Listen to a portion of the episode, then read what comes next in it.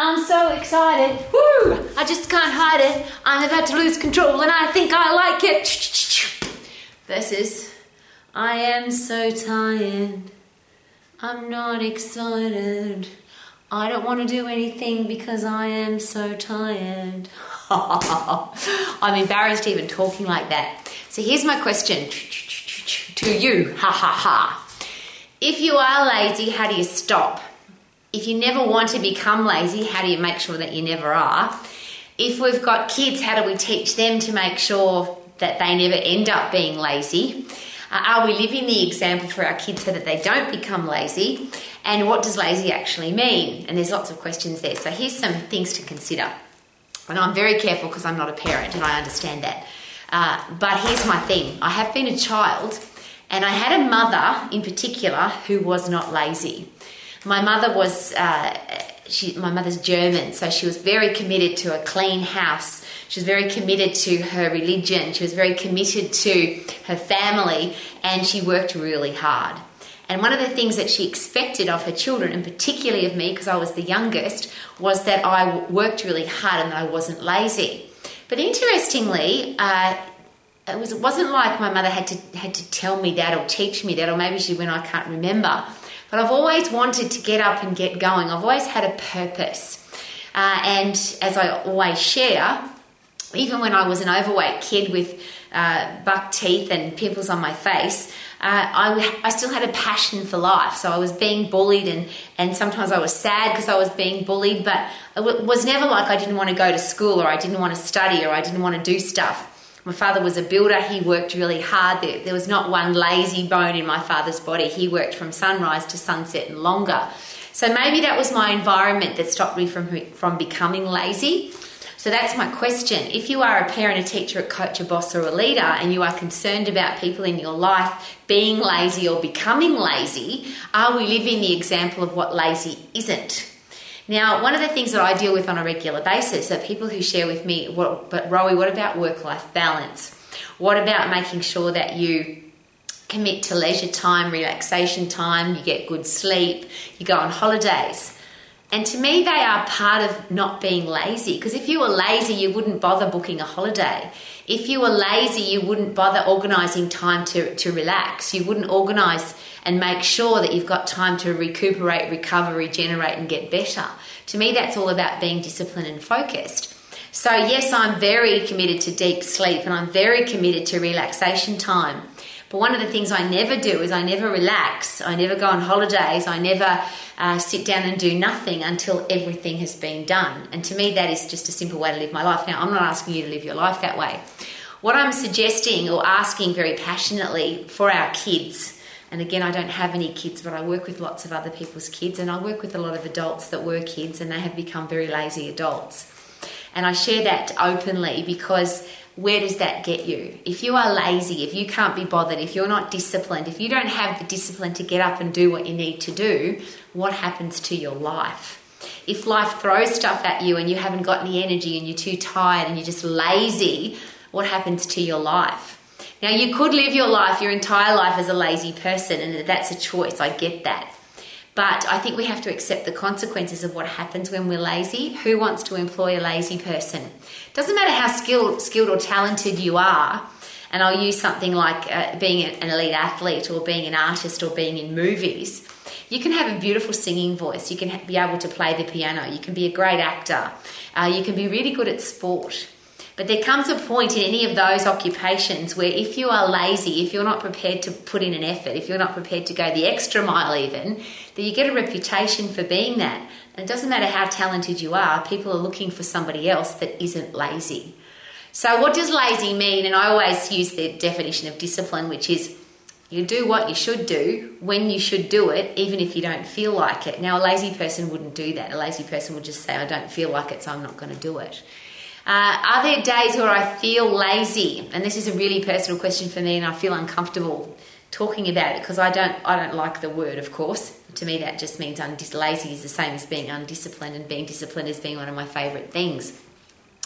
But if I ever hear myself say that I don't feel like it or I feel a bit lazy, I do the exact opposite. Immediately, it's like a connection in my brain If I say I'll do that tomorrow, which is procrastinating, I do it today. If I feel myself say I don't feel like it, I get up and do something even more energetic. If I say to myself I feel a bit lazy today, I go and do a big chore, a big mission to overcome that ridiculous thought. Because I've lived on the planet for such a long time, I understand the consequences of being lazy. I've seen people fired, I've seen people drop from teams, I've seen people lose money, I've seen very talented people go nowhere because they're lazy, because they're undisciplined. So, how do you stop yourself from ever being lazy? And if you are lazy, how do you stop it? And to me, the answer is really simple. But if I ask you this question, if you were your own high performance effectiveness coach, if you were your own high performance performance coach, what advice would you give yourself when you've got something to do? Would you say do it tomorrow? Would you say do it later? Would you say it doesn't matter, why bother? Or would you have a life where you know exactly what you need to do to achieve, to achieve what you want to achieve? So the question is, what do you want? How do I get it? And then go do it. So you've got to have a goal, you've got to have a plan, and then you have a result. And those two, you can't have either of those to get a result. Uh, with if you want a good result, you have to have a, a goal and a plan. You have to commit to the plan, and then then you'll get the result. A lot of people are looking for the result. They're looking for the lazy way. And of course, as an exercise professional, as a personal results coach, that's been something I've had to deal with with my clients and my members at my health clubs my entire life. Uh, but what about this pill or potion? What about this thing that'll shake the fat off? What about this thing that'll freeze the fat off? What about this thing that I can take a pill and I can get rid of the fat? I want the easy way. I want the lazy way to get the result. And let's just say that any of those worked. Let's just say you could freeze fat off. Let's just say you could shake it off. Let's say you could take a pill and get rid of it. But what does that do to your headspace? If you pick the easy way, and there's a great quote there, there's the right way and there's the easy way, and they're not usually the best way. the right way is the best way. The easy way turns us into lazy people. If we always pick the easy option, what happens to us? So let's just say you could go and shake your fat off, stand on a piece of machinery and you could shake your fat off. What are you teaching your own brain? Oh, let's take the easy option rather than, and it's not just shaking the fat off that's important, of course, because that's why I hate the word exercise. Because when you get puffed and when you lift heavy, when you get fit and when you get strong, you change your brain. You become a better human being. Because you are fit and because you are strong, you become mentally tougher and stronger. Your brain becomes mentally tougher and stronger. You make better decisions. You become more creative. You can overcome challenges and obstacles. You can just be better because you're fit and strong. So you could look for the easy way to, you, there's no easy way to get fit and strong. There's lots of uh, hopeful potential ways to lose weight, for example, that don't require getting fit and strong. But do they work? And I'm not going to get into that argument. But even if they did work, what are, what are you actually telling yourself? So I'm going to give you my personal uh, strategy for not being lazy, my personal strategy for being disciplined, and if you, eh, if you don't know me, anybody else that knows me will tell you that I'm I'm one of the most disciplined people you'll ever meet. I'm the person that does what I should do when I should do it, even if I don't feel like it. That last bit being the most important. Because I'm the opposite. If I don't feel like it, that's when I go hard, because I know that's what creates a tougher, better, stronger person. So my strategy is very simple. I never look for the easy way, I always look for the hard way. So I use my garden as example. I've been working on my garden for seven months. I could have got a a, a, grader in, I could have got a digger in, I could have got a, an automatic stuff, and I did everything by hand wheelbarrow, shovel, rake, and pick. I picked the hard way for a reason. It's been a great experience. I feel very rewarded for the garden that I've built. Every time I get puffed, which is every time I'm in the garden, because I pick at 100% effort, phosphate fit, then I get my breath back and then I go again. If I'm raking, I go at 100% effort, get my breath back, go again. If I'm moving the wheelbarrow, I go 100% effort, push that thing as hard and fast as I can, 10 seconds, get my breath back, go again. And every time I'm in that break bit, in the recovery phase, I always look up and look around and I say, I'm so thankful that I can do this. There are women half my age, if not younger, that could not do five minutes of what I do. And the reason I know that is I deal with every day people who are lazy, people who look for the easy way, people who want to cheat their way through their education, they want to cheat their way into their career path. Uh, this is a horrible example, but if you go to a doctor and that doctor did just enough to get through the test or the exam, and if it was okay to get 50% pass mark, for example, and I hope that's not the pass mark anymore, But I have a lot of parents who now say to me, Rowie, it's very unfair that at max you've got to get 100% for everything that you do. My answer is always the same. If, I've got, if I'm going in for brain surgery, I don't want the brain surgeon that got 80 out of 100 for the exam. I want the brain surgeon that got 100 out of 100 and keeps learning to touch my brain. How about you?